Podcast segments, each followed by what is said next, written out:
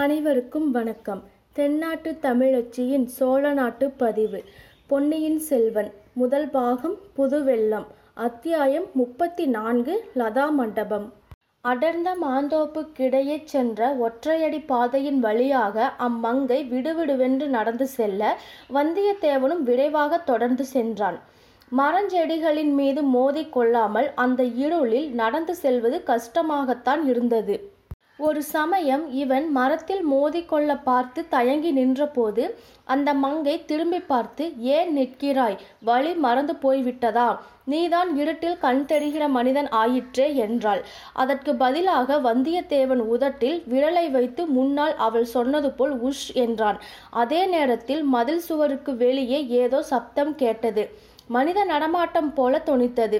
பிறகு இருவரும் மறுபடி நடந்தார்கள். கொஞ்ச தூரம் போனதும் வல்லவரையன் லேசாக சிரித்தான். அந்த மங்கை திரும்பி பார்த்து என்னத்தை கண்டு சிரிக்கிறாய்? என்றாள்.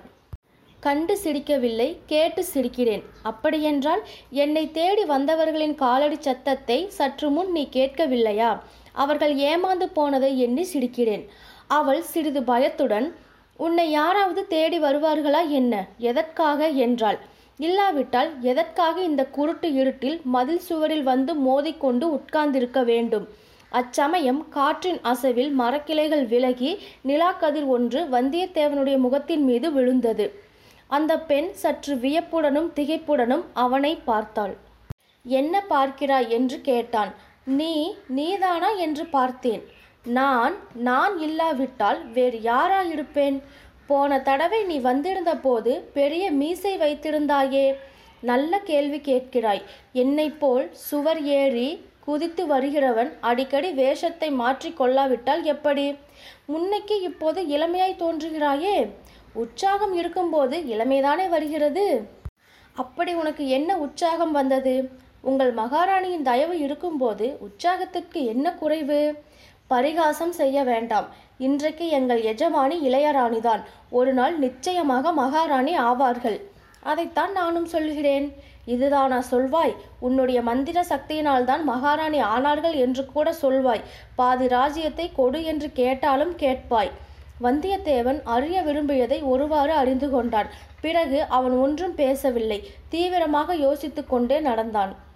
தான் சந்திக்கப் போகிறது யாரை? பழுவூர் இளையராணியாய் இருக்கலாம். அல்லது மதுராந்தக தேவரை மணந்து கொண்ட சின்ன பழுவேட்டையரையரின் மகளாய் இருக்கலாம் தன்னை மந்திரவாதி என்று எண்ணி அந்த பெண் அழைத்து கொண்டு போகிறாள்.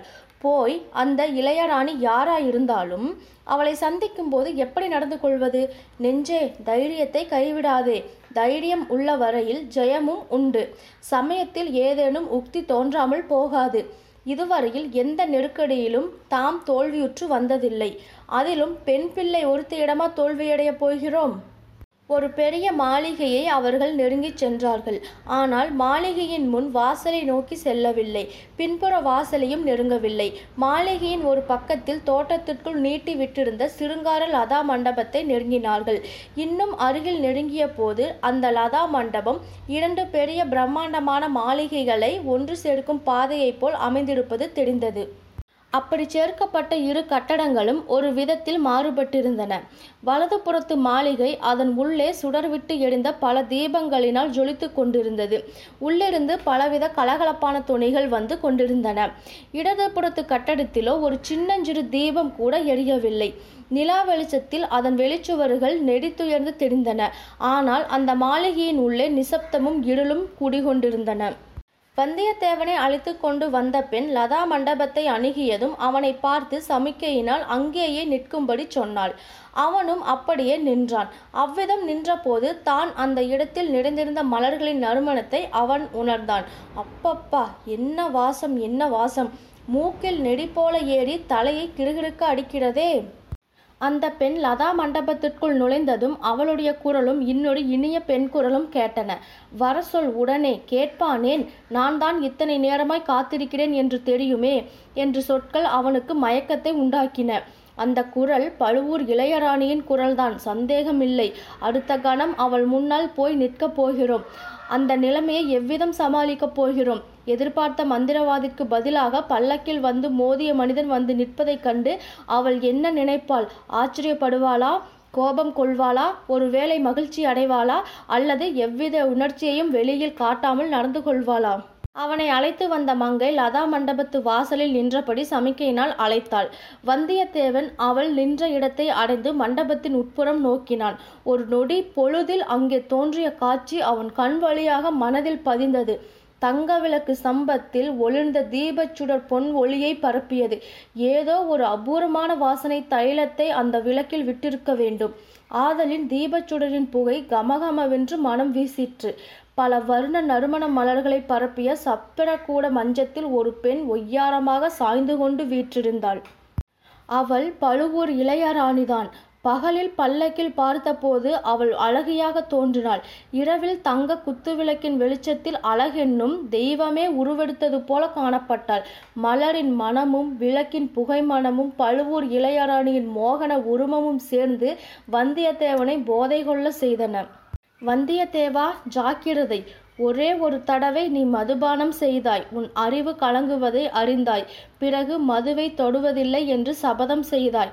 இப்போது அதை ஞாபகப்படுத்திக் கொள் மதுவின் போதையை காட்டிலும் சக்தி வாய்ந்த இந்த மயக்கத்தில் உன் அறிவை பறிகொடுத்து விடாதே. வந்தியத்தேவனை பார்த்த பழுவூர் இளையராணி நந்தினி அவளுடைய பவள இதழ்கள் சிறிது விரிந்து முத்துப்பற்களை வெளிக்காட்டும்படி வியப்புடன் நோக்கி கொண்டிருந்தாள். பேச முடியாத நிலையை அவள் அச்சமயம் அடைந்திருந்தது வந்தியத்தேவனுக்கு அனுகூலமாக போயிற்று. லேசாக அவன் ஒரு சிரிப்பு சிரித்துவிட்டு அம்மணி தங்கள் தாதி பெண்ணுக்கு திடீரென்று சந்தேகம் வந்துவிட்டது. நான் மந்திரவாதியா இல்லையா என்று. அதை எப்படி கேட்டால் என்று நினைக்கிறீர்கள்? நீ நீதானா என்று கேட்டாள் என்று சொல்லியும் மறுபடியும் சிரித்தான். நந்தினி புன்னகை புரிந்தாள். வந்தியத்தேவனுடைய கண் முன்னால் ஒரு மின்னல் மின்னியது. அது தேனை சொரிந்தது. இவளுக்கு அப்படித்தான் ஏதாவது சந்தேகம். திடீர் திடீர் என்று வந்துவிடும். வாசுகி ஏன் இங்கேயே மரம் போல் நிற்கிறாய்? உன் இடத்திற்கு போ. யாராவது வரும் காலடி சத்தம் கேட்டால் கதவை படீரென்று சாத்து என்றாள் நந்தினி. இதோ அம்மா என்று சொல்லிவிட்டு வாசுகி லதா மண்டபத்தின் உள்வழியாக பிரகாச மாளிகைக்கு சென்ற நடைபாதையில் நடந்து போய் சற்று தூரத்தில் மங்களாக தெரிந்த வாசற்படியாண்டை உட்கார்ந்து கொண்டாள். நந்தினி சிறிது குரலை தாழ்த்தி கொண்டு உன்னை மந்திரவாதி இல்லை என்றால் இவள் சந்தேகிக்கிறாள். அசட்டு பெண் மந்திரவாதிகள் என்று சொல்லிக் கொள்கிறவர்களில் முக்கால்வாசி பேர் வெறும் பொய்யர்கள்தான். நீதான் உண்மை மந்திரவாதி. என்ன மாய மந்திரம் செய்து இந்த சமயத்தில் இங்கே வந்தாய்? என்று கேட்டாள். அம்மணி மாய மந்திரம் செய்து நான் இங்கு வரவில்லை. சுவர் மீது சாத்தியிருந்த ஏணி மேல் ஏறித்தான் வந்தேன் என்றான் வந்தியத்தேவன். அதுதான் தெரிகிறதே இந்த பெண்ணை என்ன மாயமந்திரம் செய்து ஏமாற்றினாய்? என்று கேட்டேன். நிலா வெளிச்சத்தில் ஒரு புன்னகை புரிந்தேன். அவ்வளவுதான். அதற்கு சரிப்பட்டு வராவிட்டால் தாங்கள் கொடுத்த மந்திர மோதிரத்தை காட்ட எண்ணியிருந்தேன். அதை பத்திரமாய் வைத்திருக்கிறாய் அல்லவா? அந்த மோதிரம் இருக்கும்போது பட்டப்பகலில் பகிங்கரமாக இங்கே வந்திருக்கலாமே. எதற்காக இந்த குருட்டு வழியில் திருட்டுத்தனமாக வந்தாய்? அம்மணி தங்கள் மைத்துனர் இருக்கிறாரே சின்ன பழுவேட்டையரையர். அவருடைய ஆட்கள் சுத்த திருடர்கள். முதலில் என்னுடைய உடைகளையும் உடைமைகளையும் திருட பார்த்தார்கள். பிறகு என்னை பின்தொடர்ந்து ஒரு கணம் கூட பிரியாமல் வந்து கொண்டிருந்தார்கள். அவர்களிடமிருந்து பிரிய பட்டப்பாடு பெரும்பாடாக போயிற்று. பிரிந்த பிறகு சந்து பொந்துகளில் புகுந்து தங்களுடைய மாளிகை மதில் சுவரை சுற்றி சுற்றி வந்து கொண்டிருந்தேன். அந்த சமயத்தில் சுவர் மேல் வைத்த ஏணியை பார்த்ததும் தாங்கள்தான் இந்த ஏழையை நினைவு கூர்ந்து இந்த ஏற்பாடு செய்திருக்கிறீர்கள் என்று எண்ணிவிட்டேன். அது தவறு என்று தெரிந்து கொண்டேன். மன்னிக்க வேண்டும். மன்னிப்பதற்கு அவசியம் ஒன்றும் ஏற்படவில்லையே. அது எப்படி அம்மணி? நீ நினைத்தது அவ்வளவாக தவறும் இல்லை. மந்திரவாதியை எதற்காக தான் தருவிக்க நினைத்தேன் தெரியுமா? தெரியவில்லை அம்மணி. எனக்கு மந்திரமும் தெரியாது ஜோசியமும் தெரியாது. உன்னை நேற்று காலையில் பார்த்தது முதலாவது உன்னுடைய ஞாபகமாகவே இருந்தது. நீ ஏன் இன்னும் என்னை பார்க்க வரவில்லை என்று தெரிந்து கொள்ள விரும்பினேன். அதற்காகவே தான் நான் மந்திரவாதியை கூப்பிட்டு அனுப்பினேன். மிக்க ஆச்சரியமாயிருக்கிறது. எது? இப்போது நீங்கள் சொன்னதுதான். நேற்று உங்களை பார்த்தது முதலாவது எனக்கும் உங்கள் ஞாபகமாகவே இருந்தது. பூர்வ ஜென்ம வாசனையில் உனக்கு நம்பிக்கை உண்டா? அப்படியென்றால் பூர்வ ஜென்மத்தில் இரண்டு பேருக்கு நட்போ உறவோ இருந்தால் இந்த ஜென்மத்திலும் அத்தகைய சொந்தம் ஏற்படும் என்கிறார்களே அதைத்தான் சொல்கிறேன். நேற்று வரையில் எனக்கு அந்த நம்பிக்கை இல்லை. நேற்றுதான் அதில் நம்பிக்கை பிறந்தது. இவ்விதம் வந்தியத்தேவன் கூறியபோது வெளிப்படையாக பொய் சொன்னான் என்றாலும் மனதிற்குள் குழந்தை ஜோதிடர் வீட்டில் பார்த்த பெண்ணை நினைத்து கொண்டுதான் சொன்னான். ஆனால் நந்தினிக்கு அதை பற்றி விவரமே தெரிய இடமில்லையல்லவா? தன்னை பற்றி சொல்வதாகவே நினைத்து கொண்டாள்.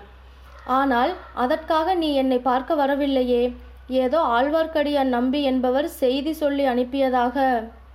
ஆம் அம்மணி அவர் சொல்லி அனுப்பிய செய்தியை தங்களிடம் சொல்வதற்காகவே முதலில் தங்களை பார்க்க விரும்பினேன். தங்களை ஒருமுறை பார்த்த பிறகு பழைய காரணமெல்லாம் மறந்து போய்விட்டது. ஆழ்வார்க்கடியாரை நீ எங்கே பார்த்தாய்? என்ன செய்தி சொல்லி அனுப்பினார்? வீர நாராயணபுரத்திற்கு அருகில் ஆழ்வார்க்கடியான் நம்பியை சந்தித்தேன்.